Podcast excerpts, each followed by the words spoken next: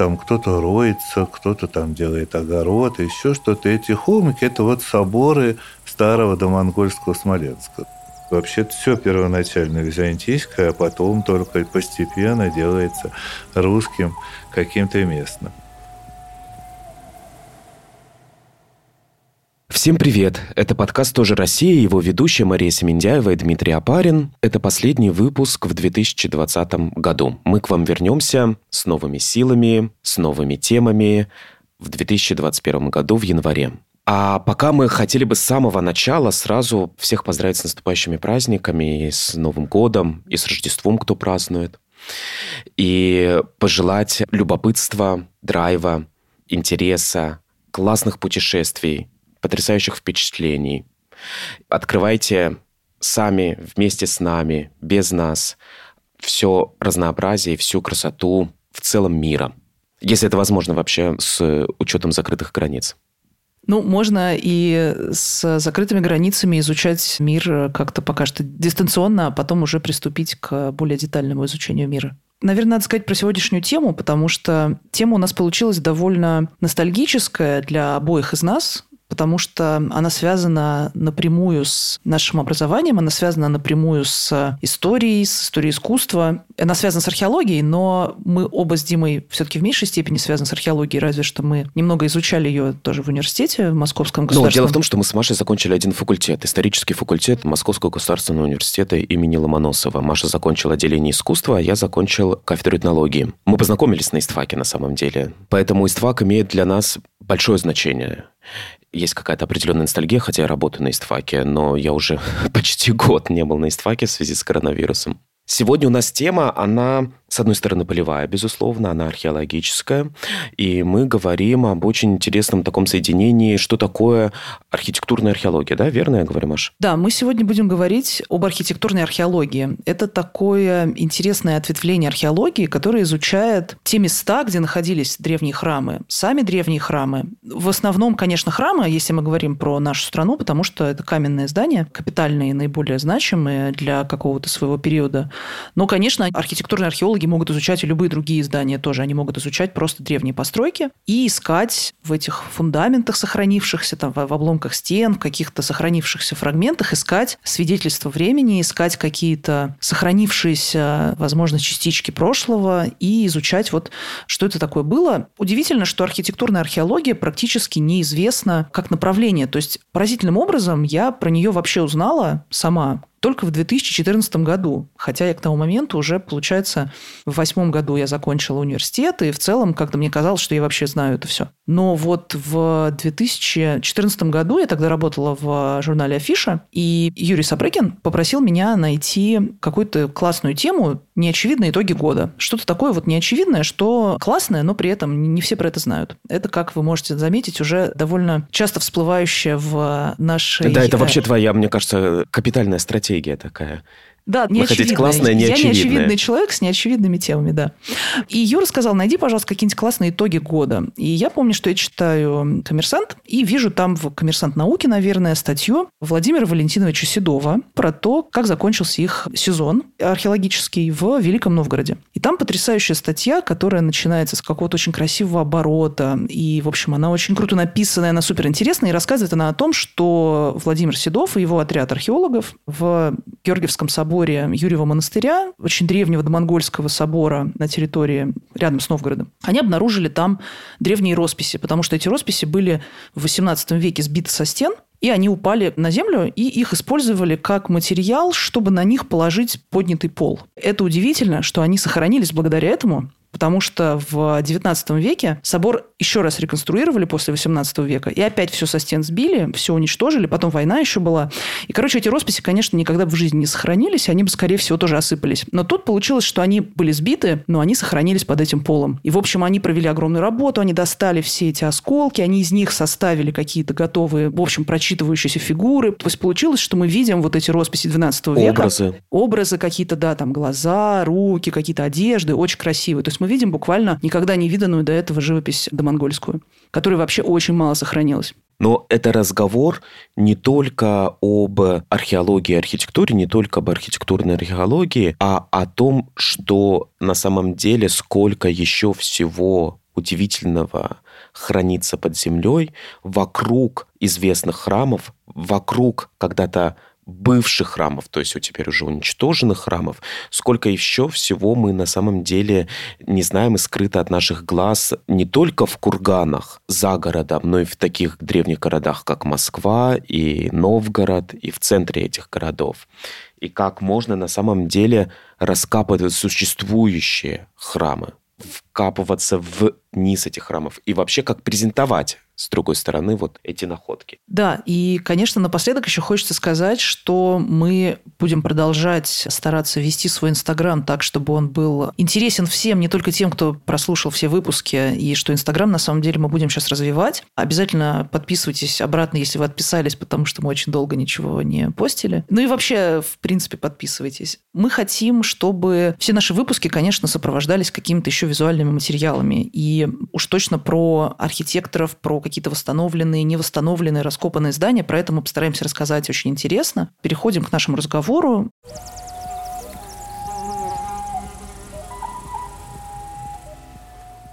Сегодня у нас в гостях Владимир Валентинович Седов, историк архитектуры, искусствовед, профессор, член-корреспондент Российской академии наук и заведующий кафедрой истории отечественного искусства в Московском государственном университете.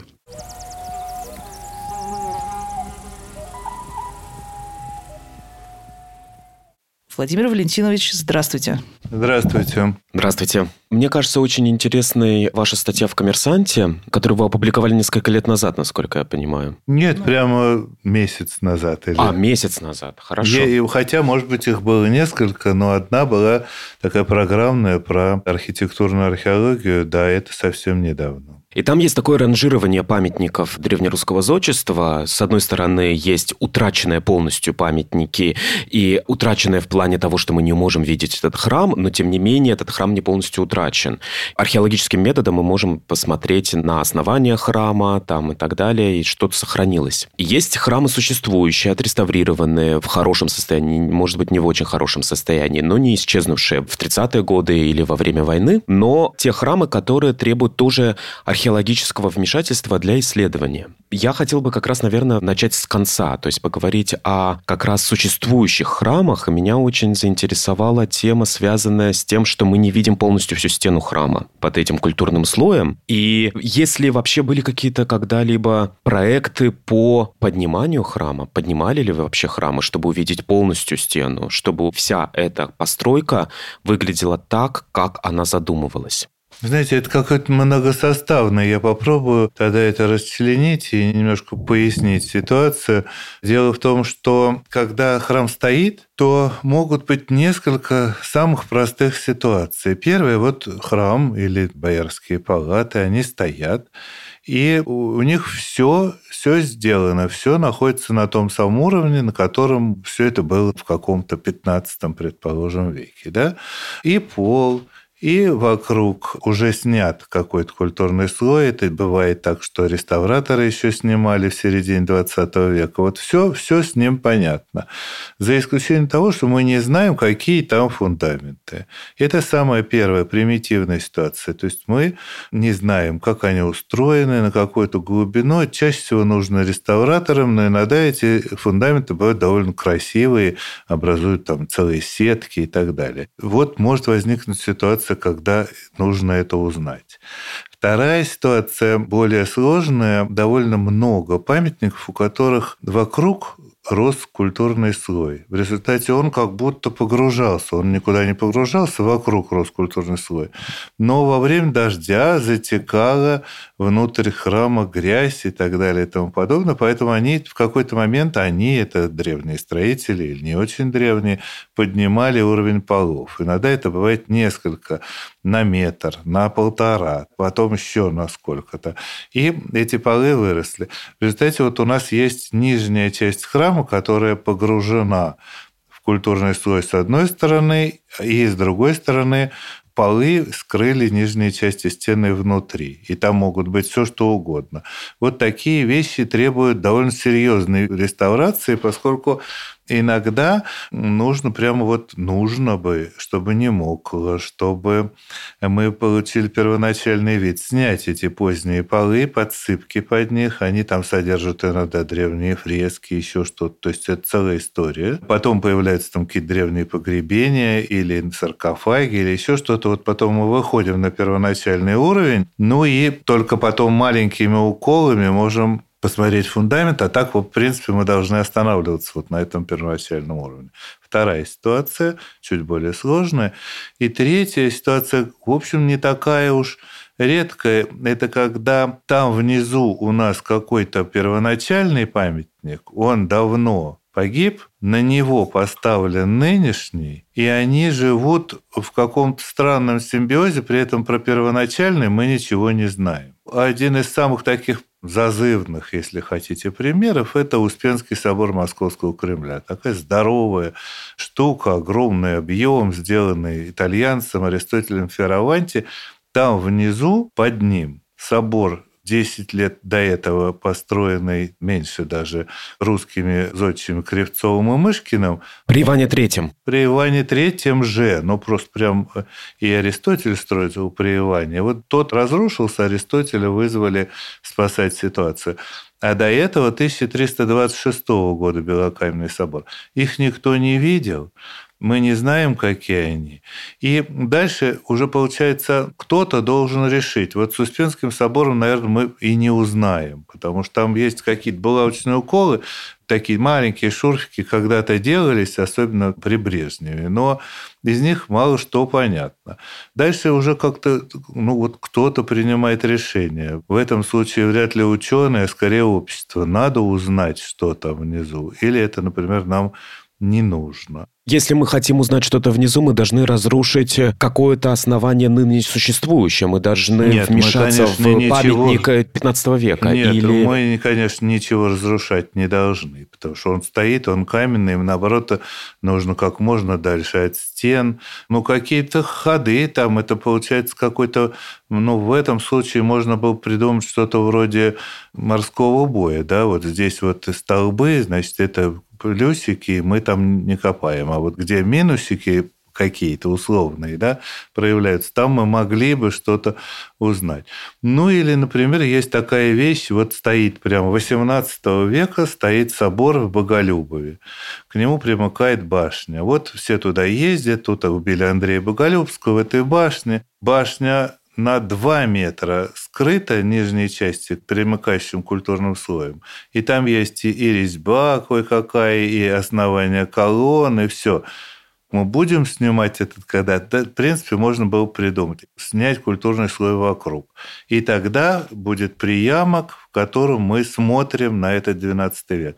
Но там еще более сложная ситуация, потому что там сам собор, уже не 12, а 18 века, но под ним, под его стенами, вот ровно под травой. Начинается основание древнего собора XII века с великолепной резьбой, с такими базами, с коготками, с основаниями порталов, примерно на полтора метра. Вот полтора метра великолепной резьбы. Можно было бы представить себе, что мы это открываем, уводим воду, вокруг, да, чтобы она уходила, и смотрим. Вряд ли нужно делать это под крышей, это должно просто, ну, так сказать, проветриваемая вокруг ситуация. И таких много вещей, понимаете, это, это довольно сложная вещь. Ну, например, Юрьеве Польском. Еще один пример, и я отвечу на любые вопросы. Но вот Юрьев Польский – это такой странный собор XIII века, потом он завалился, его в XV веке московский мастер Василий Ермолин как-то неправильно собрал, там что-то подреставрировал, он получился такой немножко тяжеловатый гриб. А до него был собор середины XII века, который не могут найти. Он не под XIII думали, что вот он прямо под 13-м, его там нет. Он, видимо, где-то восточнее, севернее, ну, не буду гадать, он где-то рядом. От него есть отдельные камушки, от него есть отдельные фрески в раскопках попадаются. Когда-то нас ждет такая штука. Это, видимо, произойдет случайно. Воду будут проводить, электричество или еще что-то, наткнуться на это довольно большой и даже не развал, а основание собора XII века.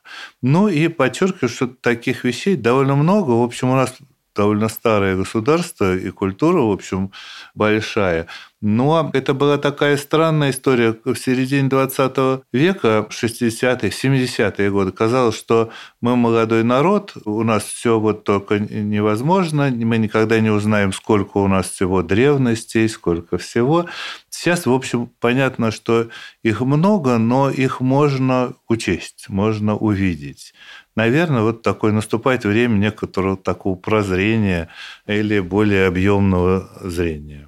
Вообще мы говорим про то, что кажется видимым. То есть вот мы видим какой-то храм, и, наверное, очевидно, что можно вырыть немного, посмотреть, что у него внизу. Но ведь это начали делать сравнительно недавно. Ведь, в принципе, вот эта архитектурная археология, которой вы занимаетесь, она ведь не так давно появилась. Или я ошибаюсь? Мне просто кажется, что, в принципе, она, возможно, как-то отпочковалась от археологии. Или это вообще отдельное направление? Или это все-таки часть археологии? Как вот это работает? Это направление сливается из двух с одной стороны, вот у нас, начиная с 30-х годов, прям с 30-х, наверное, не с 20-х, довольно хорошая школа реставрации была. Особенно после войны она развелась. И это была такая особая профессия. Сейчас почти она существует, но, в общем, она очень редкая. Это мало кто умеет делать архитектурную реставрацию. Ну и вот эти вот архитектурные реставраторы, среди которых нужно назвать целый ряд новгородцев и москвичей, Ленинградская школа еще была сильная. Вот они, эти соборы старые, в основном соборы, а иногда палаты и крепости, покапывали. Еще не требовалось открытого листа, реставратор мог делать что-то сам, они неплохо это зачерчивали, неплохо это делали, но вот были какие-то наблюдения. Они складывались ну, в какую-то такую отдельную отрасль. А одновременно после войны целый ряд археологов, среди которых нужно назвать прежде всего ленинградца Каргера Михаила Константиновича и Павла Александровича Рапопорта. Вот э, они занялись такой романтической деятельностью, иначе ее не назовешь. Это оттепель такая, прям прекрасная оттепель. Каргер начинал еще при Сталине, но вот тоже развернулся, в общем, уже в какую-то оттепель. Было целое поколение или нескольких поколений после войны было представление, что страна обладала когда-то великой культурой. Вот ее никто не знает, это Древняя Русь. И эта Древняя Русь прекрасна, это не обсуждается, это вообще все просто достойно. Наверное, так и есть, но просто вот тут был какой-то элемент такого почти религиозного экстаза какого-то. Эти два персонажа, Каргер и Рапопорт, но вслед за ним еще несколько, они начали раскапывать десятки храмов.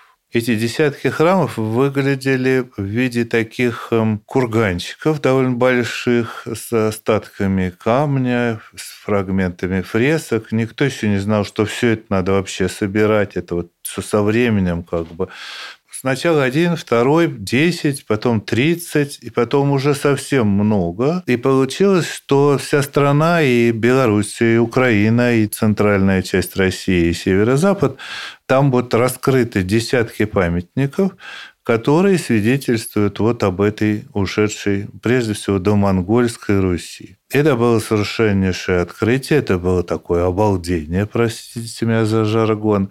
Только вот судьба у этого была какая-то такая странная, она была немного научная. В том смысле, что каждый раз это раскапывалось, люди это видели, фотографировали, зачерчивали, и потом они должны были засыпать, чтобы это спасти. Да? То есть почти нигде мы этого не можем увидеть. Вслед за этим, вот за этим романтическим этапом настает такое, ну, все более и более детальное, да, что это нужно очень хорошо зачертить, что это нужно там сотни фотографий сделать, что это нужно очень хорошо засыпать, чтобы все-таки, может быть, когда-то настанут там счастливые времена. Но есть такой, например, просто потрясающий город Смоленск, который все там знают из-за стены, там большая стена 16 века и все. А там примерно 25-30 таких заваленных дохлыми кошками и старыми шинами холмиков, в которых там кто-то роется, кто-то там делает огород, еще что-то. Эти холмики – это вот соборы старого домонгольского Смоленска, сложные из плинфы, частично сохранившие фрески, завалы фресок и все. Значит, охранять это мы пока просто не умеем. Часть из этого раскопана Рапопортом и Ворониным, еще одним крупным археологом. Над частью уже построены какие-то домики. Это такая ситуация беды. Наверное, она когда-то исправится, ну, там не было бы поздно. Другие вещи, какие-то, ну, окрестности Новгорода, там такой беды нет, там просто эти холмики скрывают еще до сих пор какие-то отдельные штуки.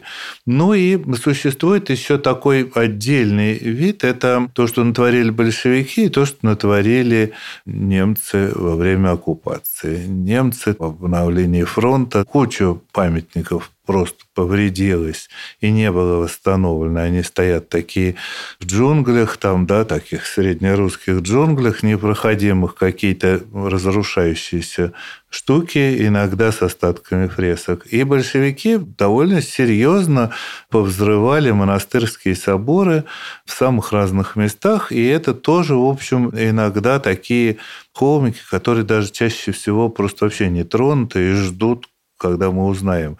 Ну, есть, например, там в Вологодской области какие-то места, где соборы были, но их никто не фотографировал. Да? Фотографы туда не заехали. Поэтому мы не очень хорошо знаем, какие они. И, наверное, когда-нибудь дойдет время для того, чтобы начало первой половины XVI века раскапывать, потом делать над ними павильоны или, наоборот, обратно закапывать. В общем, целая история.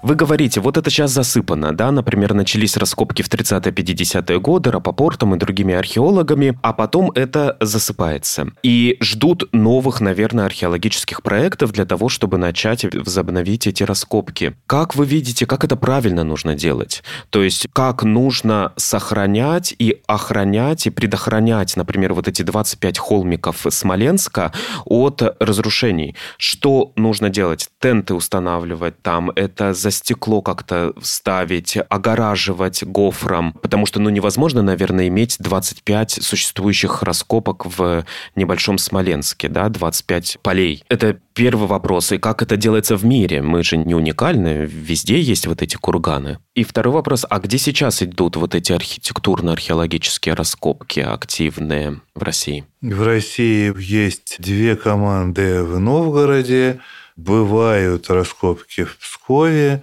есть команды в Москве, ну и эпизодически еще где-то в каких-то старых центрах это чаще всего связано со строительством или благоустройством тоже возникает. Ну, то есть, в общем, пожалуй, такие самые интересные – это Новгород и Псков – Москва, но с ней довольно сложно, и можно отдельно поговорить. И вот этот Смоленск, в общем, пока брошенный. Вы знаете, поскольку у вас вопроса два, то я попробую сразу на второй тоже ответить. Там, знаете, какая история? Это вопрос какой-то внутренней культуры, что ли, места, да? Вот мы знаем эти холмики. Тогда прежде всего, наверное, там их нужно огородить или обустроить, поставить щиты, что тут что-то. И, в общем, пускай не будут зеленые холмики ждать там следующих россиян. Вторая история – это если вам нечего здесь показывать. Ведь это вот мы сейчас сидим там в связи с этой пандемии все внутри себя и практически не видим Тоскану и Умбрию. Болтаемся по русским городам. Очень хорошо. Вы знаете, что там Суздаль прекрасен, Великий Устюг прекрасен, а вот кое-где, в общем, пожалуй, тут ну, мало что есть. Ну, два храмика там стоят, ну, какие-то они милые, там еще что-то. И вдруг вы узнаете, что там вот есть что-то очень яркое, да? Дальше вот у вас есть несколько способов. Вы можете поставить над этим павильон. Но эти павильоны стеклянные или какого-то другого плана, они все довольно сложные в эксплуатации. Мало того, что они дорогие, они должны быть еще все-таки хорошим архитектором сделаны, потому что если это ну, просто поставить, условно говоря, ресторан «Ветерок» такой стеклянный, то ну, будет барахло. Значит, что-то это должно быть хорошее. Оно цветет, потому что получается парниковый эффект. Там целая история. Поэтому есть и другие способы. Например, можно попробовать просто оставить его, промазать швы и убрать воду так делают иногда, но, в общем, климат у нас совсем тяжелый, это мы, вот надо, мы можем себя жалеть, тяжелый у нас климат. Ну вот, например, в Благовещении на Городище, это под Новгородом, сделали так, делали такую двойную штуку. То, что накрыто храмом XIV века, там XII век засыпался когда-то. Та часть его, примерно половина, которая накрыта XIV веком, XIV век сам в руинах. Эти руины отреставрировали, накрыли стеклянной крышей, которая не видна. Стеклянная крыша охраняет тот XII век, который раскопали под XIV. Но то, что торчит к западу, та половинка храма, которая не совпала с XIV веком, ее пришлось засыпать, сверху надстроить похожем материале такие контуры стен и человек смотрит внутри храма на настоящие стены, а вне храма на фейковые. Ну, если он там совсем вникает, то он понимает, что под ним точно такие же стоят где-то там, там подушка такая, и под ней где-то в глубине это. Там могут быть десятки способов. И знаете, как вот при таком вот тяжелом климате в Дании, в Голландии, в Германии десятки способов, они это ценят. Они, конечно, хотят, чтобы в городе это показывалось, поскольку это как-то усложняет жизнь вашу городскую, да, вам делается интереснее, кроме обычных развлечений, еды, я не знаю, каких-то театров и так далее и тому подобное, вот это перемещение по городу вдруг вам дает другой временной срез, ощущение древности, какой-то необычный поворот. Поэтому это делают, делают по-разному под соборами часто показывают предыдущий собор. В том числе там пытаются, например, делать подвальный уровень, где вы ходите по стеклянным полам, под полом ну, вот такие вещи очень красивые. Ну, и если мечтать, там, да, кремлевские мечтатели, то под Успенским собором вот такие вещи могли бы быть, да, то есть мы бы потом увидели те два, которые предшествуют, ну, или что там под Архангельском есть наверняка XIV века большой собор, который расписывал Феофан Грек. Какого он состояния вообще никто не знает. То есть технически это вообще-то возможно сделать под Успенским собором и под Архангельским? Да, конечно, это возможно. Конечно, это возможно. И это не повредит образу существующих соборов? Нет, потому что вы же все оставите как прежде. То есть полы будут где-то в углу, незаметно можно сделать лестницу вниз. Ну, в общем, такие вещи в принципе возможны.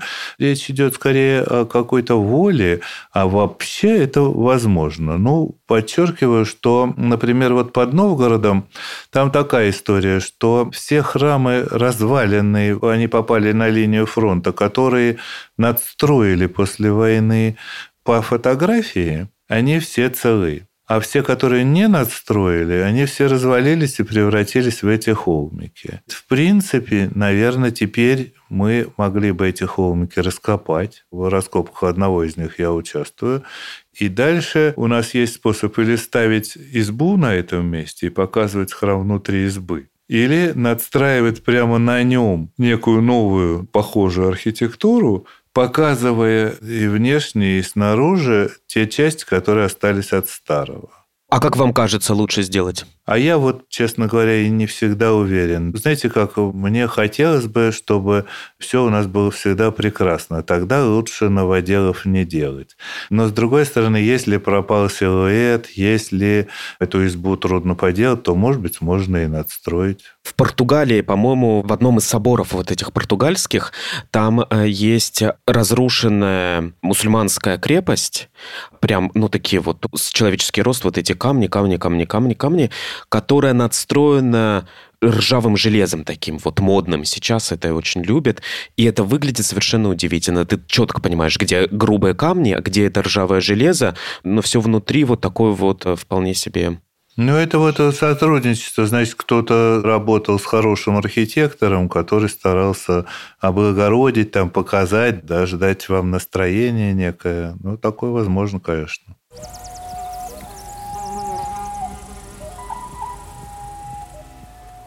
Я, собственно, хотела вернуться к Новгороду. Мы постоянно как-то так вокруг Новгорода обсуждаем. Можете рассказать про Георгиевский собор в Юрьевом монастыре, который вы уже несколько сезонов копаете, и у вас там были уже в 2014 году какие-то потрясающие находки, вот, собственно, под полом, которые вы уже упоминали, что вот если снять пол в храме, да, то бывает, что там внизу что-то есть.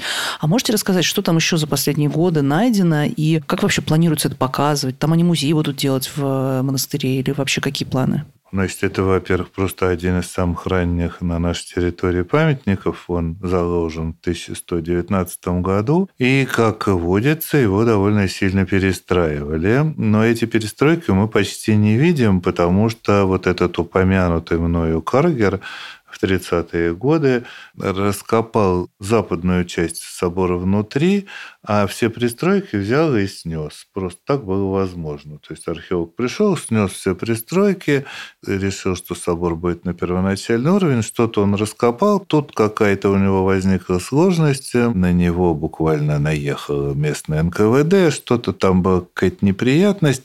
В результате он уехал, это все закончилось, собор буквально а, на XII век, освобожденный от снесенных пристроек, предстал перед нами. Ну и дальше он жил. В том, что он раскопал, был музей. Внутри показывали какие-то, не какие-то, а да, очень неплохие гробницы. Там висела лампочка на проводе, там можно было видеть эти гробницы. У вас какое-то было ощущение. После этого собор и монастырь весь передали церкви. Церковь, в общем, особенно не знала, что с этим делать. Есть ощущение древности, есть ощущение того, что половина собора раскопана до уровня XII века, а половина примерно, если вы стояли раньше на полу XII века, то на уровне шеи у вас в восточной половине был кирпичный пол другой части. Вот было принято решение убрать этот э, поздний пол, подсыпки под него. Оказалось, что там два пола, 18 века и 19 наверху. И в подсыпках под оба пола, особенно под пол 19 века, были сбитые со стен фрески XII века. Они там очень красивые. Это замечательные вещи. Они хранятся сейчас в реставрационных мастерских музея. Постепенно собираются, отмываются, делают это очень хорошие реставраторы. И, в общем, это такой новый памятник и так далее. Он яркий, на них обнаружились какие-то датированные надписи. То есть это такой целый комплекс чего-то совершенно однозначно драгоценного. Постепенно мы решили, вся команда, которая работает там при согласовании с епархией, решили, что мы обкопаем этот собор с внешних сторон. Поищем эти фрески в подсыпках под разрушенными Каргером вот этими пристройками, и они нашлись, хотя и в меньших количествах. Ну и дальше мы стали изучать еще и некрополь, то есть древние саркофаги, которые окружают собор, они около его стен возникли еще в XII веке. Это дало тоже довольно яркие результаты.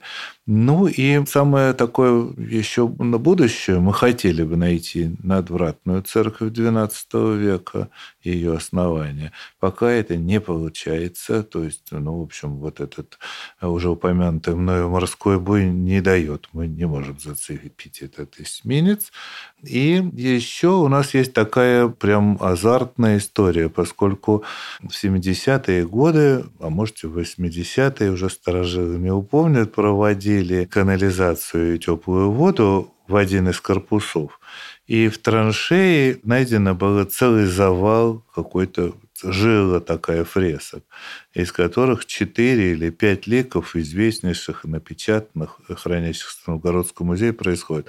В общем, эту жилу надо было бы еще попробовать. То есть рядом с этой теплоцентралью надо заложить раскопы и попытаться вот это открыть. Это такое дело, которое непонятно, будет удача или нет, но попытаться следовало бы. А вот, в принципе, в Новгороде сейчас какое количество церквей еще можно было бы раскопать, ожидая найти там фрески XII века? Потому что фрески – это что-то такое... Ну, вот, например, мне всегда очень обидно, когда я прихожу в Софийский собор в Новгороде, что я вижу так мало фресок. Ну, то есть мне просто кажется, что фрески, росписи, то есть это как так прикосновение напрямую к каким-то образом людей другого времени, это как-то... Ну, лично меня это немножко больше вдохновляет, потому что, конечно, я не архитектор, я не очень понимаю про строение, но когда я вижу вот эти лица, у меня это вызывает какой-то восторг. Есть ли такой, какой-то, какая-то возможность, не знаю, может быть, продолжить раскопки там в Софийском соборе, или это все уже более-менее известно? Нет, в Софийском соборе, конечно, просто еще как говорится, конь не валялся, там полтора метра, э, то и два, в некоторых случаях больше, подняты полы, в 17-19 веке, и там есть и нижние части фресок, и просто завалы сбитых со стен, и прямо на столбах что-то есть, и это все довольно сложная вещь, но я думаю, что это в условиях действующего храма и поднятого уровня земли вокруг, это, в общем, не скорая история. Но, в принципе, когда-то в будущем дойдут руки, когда-то это все сообразится. Ну, не уверен, что это в ближайшее время, но, в принципе, такой проект. В общем, дело уже, опять подчеркиваю, здесь связано с волей, то есть это должна быть, наверное, скорее политическая воля, и должно быть ощущение того, что вот это непреложная ценность. Оно бывает в разные, то национально-освободительное движение, то там, как у большевиков было записано, что все, все для нас важно, то бывает просто, когда общество доходит до определенного градуса вот этой культуры и начинает всем интересоваться. То есть, в общем, речь идет даже не о трезвении каком как будто мы были пьяные, а потом у нас, значит, какое-то трезвение или более четкое зрение.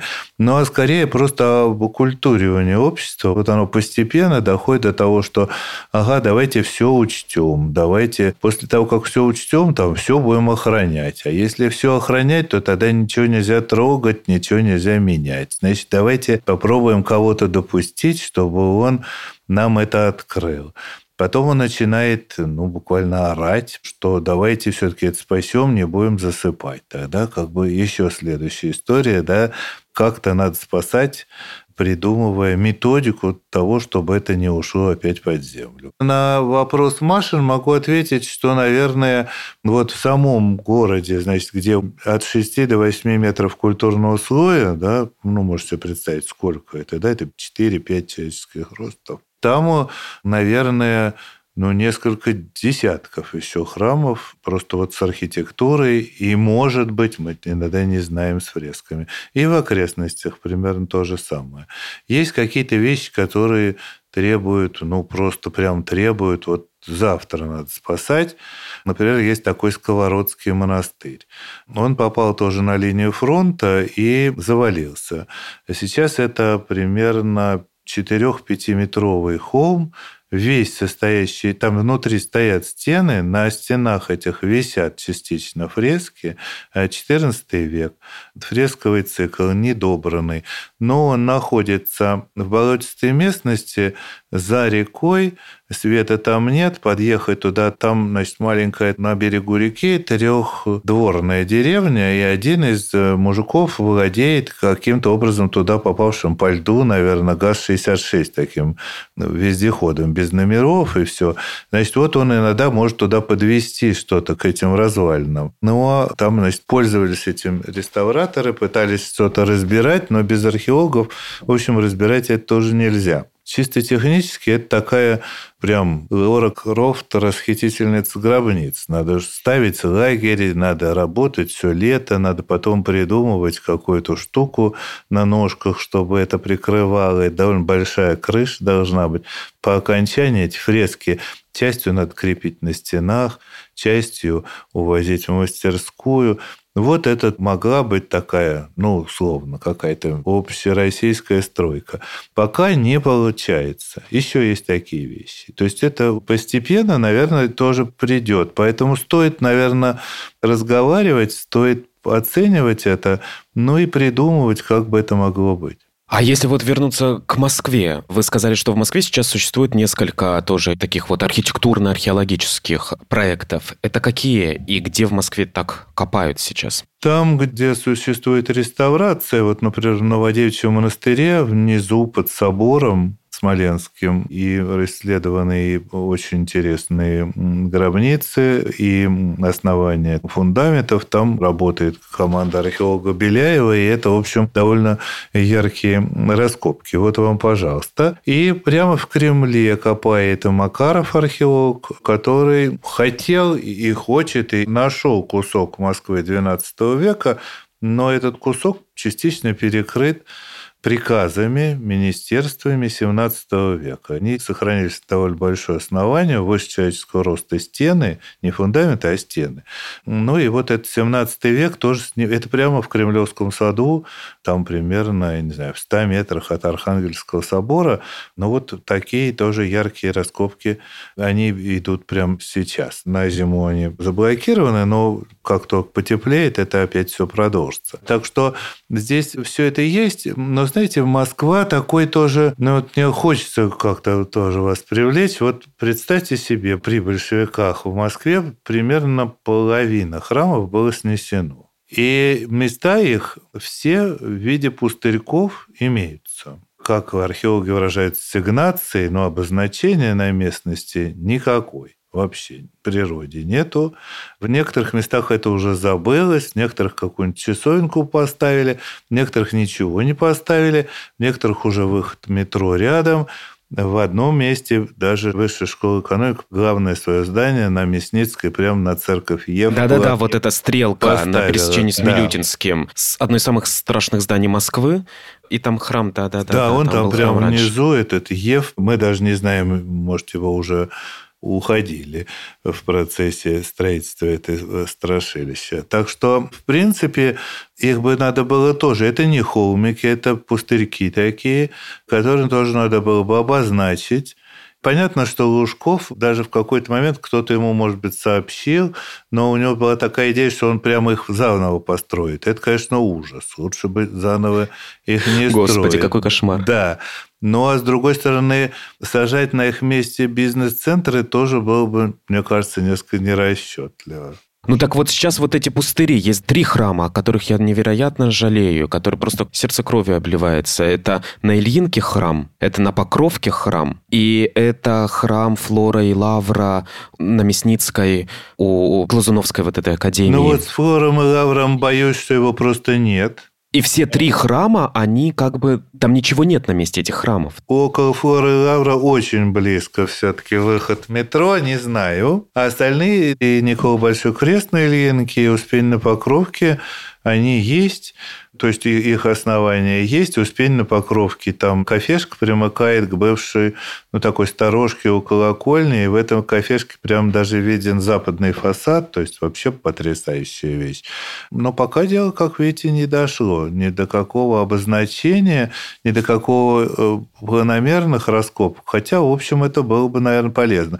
Ну и дальше, так сказать, больше, потому что этих церквей много снесенных, а еще есть Белый город и снесенный Китай город, который хотя бы даже можно было бы другим цветом мостовой обозначить. Не обязательно это показывать. Ну, это как части Берлинской стены. В Берлине, где стены уже нет, там вот такая золотая ленточка идет немножко. Да, или серая, там, ну, какая-то, да, какая-то, значит, из камней выложенная какая-то трасса. Да, безусловно, вот можно было бы все это проделывать, и город от этого, по крайней Только бы выиграл, да, потому что вы говорите, половина храмов снесено, это страшная боль таких городов, как Кострома, Москва, Ярославль.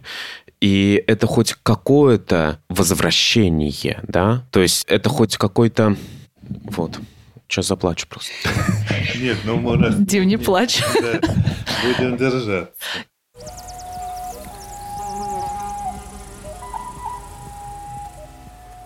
Мы, конечно, еще хотели поговорить о такой теме, которая связана с пересмотром каких-то атрибуций, потому что все, что мы обсуждаем сейчас, это время древнерусское, это время каких-то давно прошедших, значит, до Петровских времен, и был такой момент, когда считалось, что, ну, возможно, это случилось в советское время, когда, в общем, все памятники того времени, в них стремились найти какие-то русских мастеров, русское авторство, что это все на самом деле наша, наша культура, вот то, о чем вы говорите, вот это романтическое какое-то ощущение 70-х, но постепенно с новым новыми технологиями стало больше понимания, что, скорее всего, совсем не только это русская культура. Это все-таки какая-то, может быть, европейская даже культура. Это какая-то другая культура, которую не стоит однозначно называть вот прям нашей, значит, исконной, и она гораздо сложнее. Сейчас происходит какой-то пересмотр да, некоторых памятников. Вот точно совершенно там очень много икон, например, Андрея Рублева, которые в советское время считались Андреем Рублевым.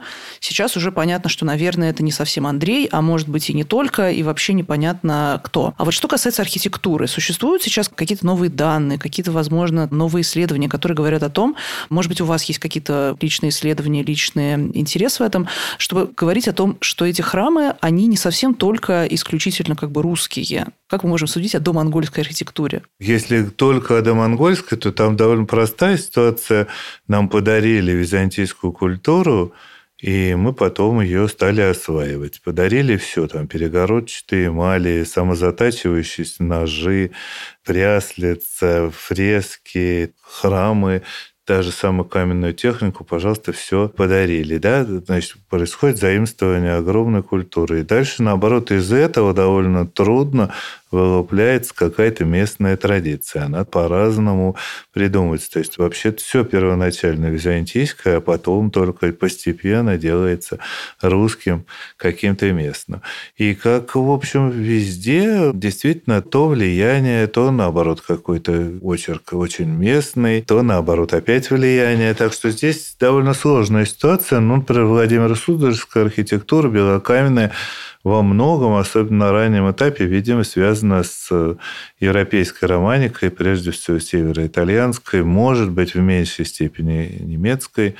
И здесь тоже, в общем, это все позволяет. Но очень много каких-то своеобразных поворотов, поскольку сама православная вера, сам обиход, служба предполагала определенный тип здания, который не позволял, например, делать базилику или что-то еще подобное, а все-таки, значит, всегда это так называемый храм типа вписанного креста, там с несколькими опорами, с четырьмя опорами, держащими основной купол. То есть вот какое-то своеобразие. Ну, а дальше потом там самые разные. То Новгород, в общем, или какая-нибудь Москва живут вполне своеобразно, там в XIV-XV веке, то потом в конце XV века наоборот, превосходство как раз технологии и идеи выразительности приводит к вызову итальянских мастеров, которые что-то там привносят огромное свое, и даже, в общем, на какое-то время такая вот эта русскость пропадает, как будто прячется где-то в провинции, и наоборот с исчезновением итальянцев возвращается в Москву. То есть это приливы и отливы, и в общем из этого и надо делать какую-то историю культуры, рассказывать это сначала сложно, потом как бы упрощая для всех или для немногих, но в общем рассказывая вот именно про такую текучую какую-то линию, которая здесь есть. А если говорить не про домонгольскую, если говорить про то, что развивается потом, про все княжества, да, про разные школы, про то, как это потом все как-то куется вместе в какую-то большую школу, что мы, собственно, считаем древнерусской культурой? Какие черты ее отличали от каких-то соседних, возможно, тоже православных культур? Ну, если совсем так просто спросить. Ну, сербская, во-первых, может быть и сложная. Еще, во-первых, она короче нашей. Во-вторых, она нельзя сказать меньше, но, по крайней мере, обладает меньшим количеством просто всего.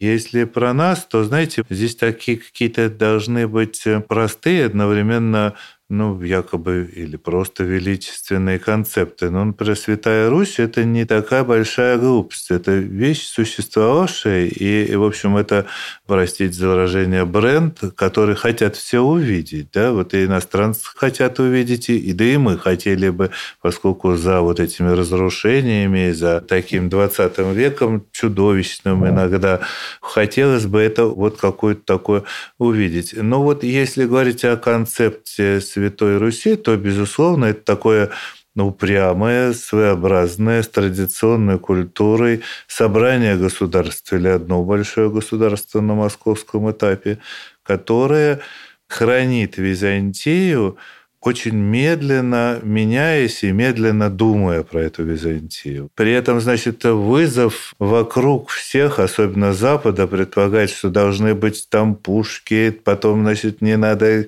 ружье кирпичом э, чистить по Лескову и так далее. То есть э, вот уже в 16-17 веке все должно ускоряться, а само думание культурное, все еще медленное, все еще традиционное, вот вам, пожалуйста, основной какой-то образ, который можно было бы описать. Ну и потом уже в районе 1700 года Петр I действительно бросает это все в какую-то такую потрясающую топку, которая делает нас первым государством, которое вестернизировалось, озападнилось. Ну и, так сказать, вот та культура, Святая Русь, в общем, во многом прекращается или живет по инерции где-то в провинции.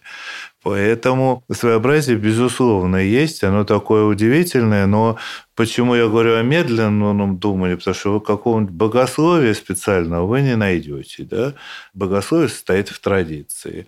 Живопись состоит в традиции, постоянном следовании традиции.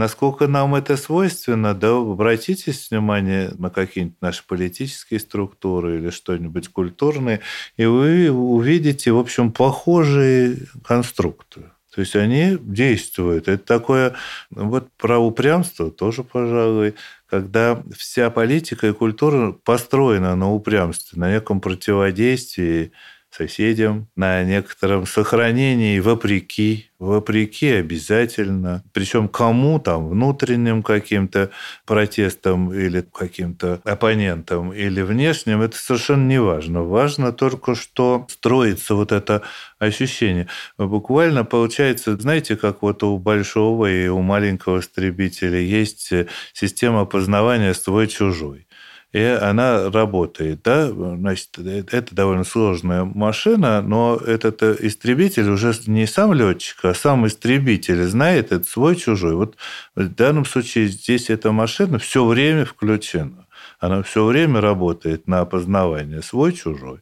Я хочу немножко вернуться опять к храмам московским. Я вот думаю, смотрите, у нас достаточно много, несмотря на все разрушения, сохранилось храмов 17 века в Москве. Если мы говорим о допетровской архитектуре, то в первую очередь, конечно, это храмы 17 века и городских, и монастырских. Значит, получается, если вот эта архитектурная археология была не так сильно развита, и была, и сейчас остается тоже недостаточно развитой, это трудоемкое, дорогое, сложное и очень часто тонкое дело, потому что оно требует компромисса. Соответственно, под этими храмами загадки, под этими храмами то, что мы не знаем, эти храмы еще хранят вот всю ту информацию с погребениями, другими полами, фресками, декором, которая неизвестна никому, да, безусловно. Да еще и, как часто это бывает, здания предшествующих периодов.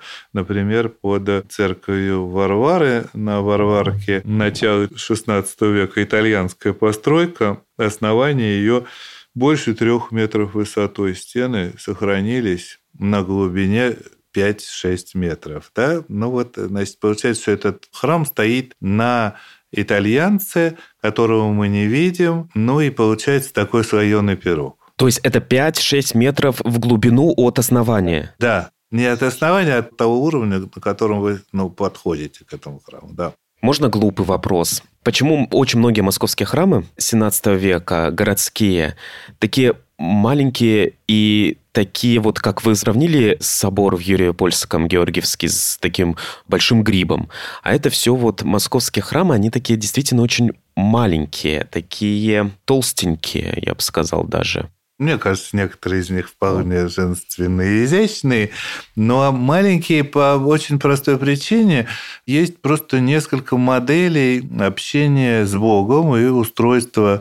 Да, западная модель, начавшаяся в Риме, предполагает огромную базилику или значит, иного вида храм, но большой, который вмещает не один квартал, а вот прям фактически весь город. Да? Отсюда традиция вот этого романского или готического собора позднее, или каких-то больших кварталов. И один собор вот предполагает, что все туда попадают, и там по расчету иногда даже делают некоторую корреляцию между количеством жителей и этим собором. В общем, они туда влезают. А у нас взятое в Византии, кстати, сербских, болгарских городов мало сохранилось, но там была та же самая модель. Квартальные храмы. И чем больше этих кварталов, чем больше улочек, тем больше храмов. Значит, получается, что заказчик иной, не государь, не князь, не герцог, не весь город коммуна, а купец, боярин, Иногда даже группа там, вот Успение в казачьи делали, казачья слобода была. А все казаки скидывались, какие-то из них были толстосумы, полковники, кто-то бедный и так далее. Но вся слобода складывалась на этот храм. Они поэтому и маленькие. Они обслуживают довольно небольшую корпорацию, но примерно то же самое было в Древнем Новгороде, Древнем Пскове. Москва в этом смысле, хотя половина храмов снесено, но все-таки она может дать представление о том, что фактически каждая улица, может быть, две или три, позволяли себе этот храм. А то есть получается, что те храмы, которые вот небольшие, которые сохранились, они действительно, скорее всего, были построены, это я, конечно, продолжаю предыдущую историю, могут они быть построены на месте предыдущих храмов? Или, например, если мы видим какой-то храм 16 века, хотя они в основном большие, храм 17 века небольшой, то он поставлен, например, над каким-то храмом, который здесь же стоял. Или это новый квартал, и мы не можем делать таких выводов про все храмы. И так, и так. Это все-таки довольно сложная вещь. Москва неплохо отражена в летописи. Летописи эти читают по-разному, может быть, да, может, на пустом месте, может быть, на более раннем. Есть случаи, когда два или три сооружения, одно другое сменяет, а потом сверху ставится еще одно какое-то. То есть это довольно сложная такая история, которая, ну, просто вопрос учета. Но это, знаете, мы так говорим, и кажется, что это какое-то море. Но на самом деле, в общем, речь идет о 50-100, может быть, памятников. Все, то есть это конечная вещь. Она, так сказать, понятно, что можно жизнь потратить, но в принципе не так это необъятно. Вы говорите о том, что в Москве около 50 допетровских храмов или... Нет, я говорю о тех вот памятниках, которые сложные. 50-100, во-первых, да, то есть, ну, может быть, даже больше 100, но вот 50-100, что прямо вот я бы на вскидку могу сказать, что здесь вот многослойный пирог. Там а. внизу. Что-то Мы говорим такое. о Москве или в целом да, о Москве. О Москве. Понятно, да. А сколько вообще до Петровских храмов в Москве? В пределах современного города? Ну, в пределах, собственно, третьего транспортного, так сказать, пределах города XVIII века не больше ста. Меньше даже, на самом деле. Там 60-70, я бы сказал, но там просто еще вот эти слободы прибавятся. Ну, 60-70 стоит. Почему в Москве так мало где сохранились фрески, в отличие на самом деле от э, провинции, от северо-восточной Руси? Ты приезжаешь в Ярославль, Кострому, везде очень много фресок 17 века. А в Москве ведь фресок 17 века там, ну, на одной руке можно насчитать где сохранились, насколько я понимаю. Ну, это так все, но с другой стороны, здесь важно себе представить, что Ярославль, Кострома нет, а вот это и самый Ярославль, это такой специальный город, а они спасли Россию, они организовали второе ополчение, они финансировали второе ополчение в конце смутного времени. Они фактически думали, что посадили Романовых на стол. Поэтому ну, у них такой был запал, они действительно содержали огромный посад, и они, в отличие от Москвы, кстати, строили даже церкви побольше. Купцы эти поскольку избирали в качестве образца XVI века, они ставили большие соборы прямо в городе довольно часто. Ну и заказывали росписи. В Москве все это было в большом количестве. Ну вот э, в Кремле 17 века росписей можно насчитать по пальцам, а даже и больше будет. В самом городе действительно всего очень немного, но еще два или три памятника есть, которые просто еще нам плохо доступны. Так что видите... На это... Варварке храм, да? Насколько я понимаю, забыл, как Не он... Троица в Никитниках рядом с администрацией президента. Прекрасно. Сретенский собор Сретенского монастыря на Сретенке, расписанный э, в хорошем состоянии. Собор Новоспасского монастыря, расписанный 17 век. То есть они, они есть вообще.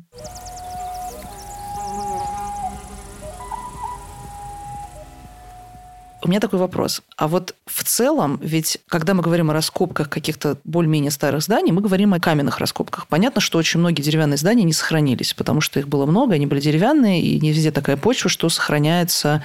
Дерево, органика. Да. А бывает ли, что находится, например, церкви деревянные, и можем ли мы что-то узнать новое, например, о том, как выглядели вот эти все многочисленные церкви, которые, наверное, были, ну, то есть ведь не все были каменными, какие-то были, например, деревянными, или там дома. Занимается ли архитектурная археология в том числе деревянными зданиями? Или это скорее все-таки фокус на каких-то больших таких храмах, на каких-то каменных сооружениях? Ну, это вопрос совсем на засыпку, поскольку каменные здания более яркие. Деревянные памятники случайно в раскопках, больших раскопках таких обычных археологов, ну, не обычных, но традиционных, встречались. Это обычно, ну, необычно тоже очень редко, но такие какие-то прямоугольнички с прямоугольным алтарем, иногда выложенные желтой и зеленой плиткой, вот такой в Суздале найден был. Значит, он окружен некрополем, под самой церковью никого нет, есть значит, очертания стены и плитки. Но вот это очень интересно, таких несколько памятников мы знаем, но они находятся чаще случайно, потому что они могут сохраниться только если над ними не поставили ничего каменного. Если поставили каменное, то все деревянное будет разнесено, и там будут только отдельные маленькие кусочки, да, потому что это фундаменты, заглубления в землю и так далее. Ну и есть какой-то фантастический случай в Новгороде, где, подчеркиваю, 8 метров культурного слоя, и каменные храмы там плавают как изюм в масле. То есть они не достигают низа, они плавают в этом мокром слое, но именно поэтому мы никогда не знаем, что там будет деревянное, потому что под каменные храмы под снос раскопать нельзя. Да? То есть вы его увидели, и вы как этот какой-то кусочек зафиксировали. Его сносить уже нельзя. Под ним может быть деревянный храм, но как вы его достанете, никак и никогда. Так что, может быть, в Новгороде когда-нибудь найдется просто деревянный, там есть избы, да, есть улицы, может быть, найдется деревянный храм, не перекрытый каменем, но пока такого не случилось. Я на самом деле думаю, что мы, видимо, подходим же к концу. И я все-таки, может, еще раз спросила бы у вас, а вот вы все-таки археолог скорее или искусствовед? Или вы как это для себя разделяете? То есть у вас у есть две... родители были археологи, и я поэтому, мне казалось, что будет э, совершенно неприлично, если я сделаюсь археологом, и они будут там, не знаю, что, страдать от того, что я плохо копаю или еще что-нибудь. Поэтому я стал, мне больше было интересна архитектура, я стал искусствоведом. А в этой истории, в общем, оказалось, что копать-то почему бы не попробовать? Ну и вот тогда получается, что вы как будто раздваиваетесь. С одной стороны, вроде можно быть в каком-то месте, видеть памятники и заниматься искусствоведением, а с другой стороны, археология что-то к этому искусствоведению прибавляет. Тогда вот получается, что, в общем, это вполне возможная двойная жизнь, но в одном стакане. У меня есть один вопрос. Я думаю, может быть, все-таки... Я не совсем тому специалисту задаю, может быть, этот вопрос, потому что он скорее касается советского времени. Но мне интересно, в первую очередь, логика разрушения храмов в советское время.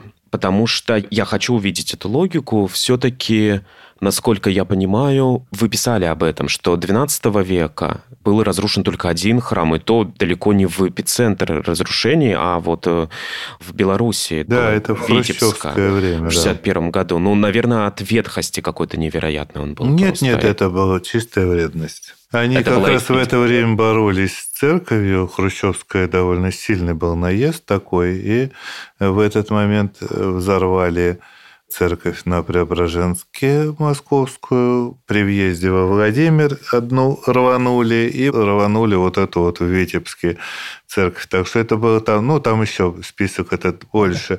Нет, но самое-то главное, в общем, происходило в 20-е и большей частью 30-е, продолжалось 40-е.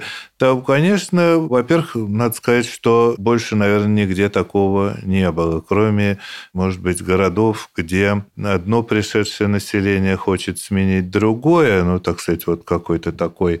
Здесь, в общем, была совершенно фантастическая история. Было очень активное сопротивление. Оно связано было с учеными, которые и несколькими еще архитекторами, которые считали, что хорошую архитектуру разрушать нельзя. Поэтому это был такой поход. С одной стороны, реформаторы, социалисты хотят побольше снести и изменить образ города, а с другой стороны, они же понимают, что чего-то делать нельзя.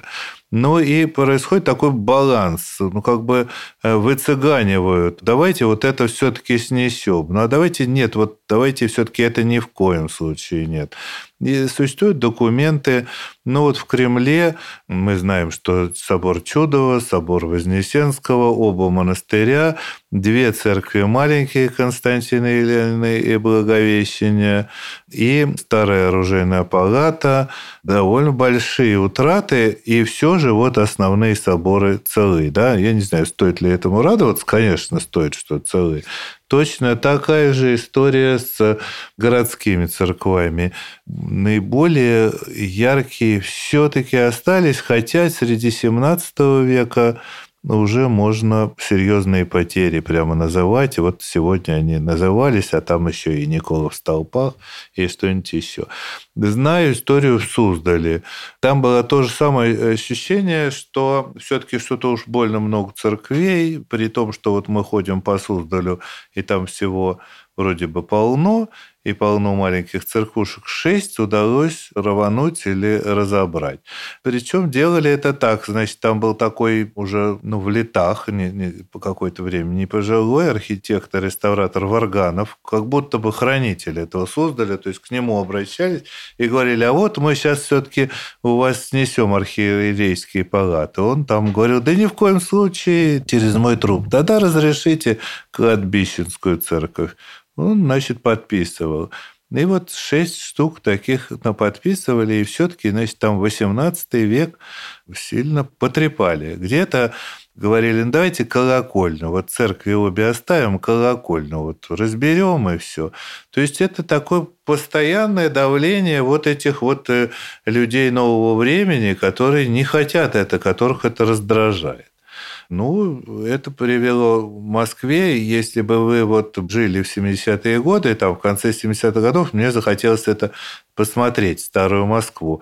Кроме книжки Ильина «Москва», остальное все было непонятно где искать. Значит, нужно было найти дореволюционную книгу, потом по кварталам вы идете, они все обезглавлены, в них там пробиты какие-то дыры, внутри стоят какие-нибудь тракторы или лежат какие-нибудь метлы и так далее и тому подобное. Это все тоже была попытка изгнать это из города, а отдельные памятники оставить в качестве такого назидания, что вот он какой 17 век, а вот 15 как будто кто-то, вот какой-то условный школьник сейчас это выучит через общество знания, и ему будет это важно. Но, кстати, даже если храм и дошел до нашего времени, то сейчас он выглядит как на картинке, как на дореволюционной фотографии, но то, что с ним было в советское время, да, там 70-е, 80-е годы, всякие архивы, стойла, косметологии и так далее, когда я вижу архивные фотографии этого послевоенного времени, то Конечно, это меня невероятно удивляет. Некоторые храмы совершенно не узнать. Например, да. храм на пересечении Поварской Нового Арбата. Очень приятный, очень красивый, белокаменный, маленький собор 17 века. То, как он выглядел в 70-80-е годы, это, по-моему, была просто такая коробочка. Он был полностью обезглавлен. Таких много было, но это как раз в 60-е годы, когда прокладывали Калининский проспект, Новый Арбат нынешний, ну вот его отреставрировали, и показательно сравнивали с небоскребом. Вот он возник на фоне небоскреба, он попал в фильм Иван Васильевич меняет профессию, то есть он стал таким тоже брендом, выражаясь современным языком. Да-да-да-да-да, он был отреставрирован, значит, в 50-е и 60-е он выглядел э, очень да. тяжелым. Вы знаете, это может быть бесконечный разговор, и у нас в гостях был Владимир Валентинович Седов, археолог и искусствовед. Спасибо, что были с нами. Слушайте нас на всех удобных вам платформах. Не забывайте подписываться на Инстаграм тоже Россия. Спасибо. Спасибо.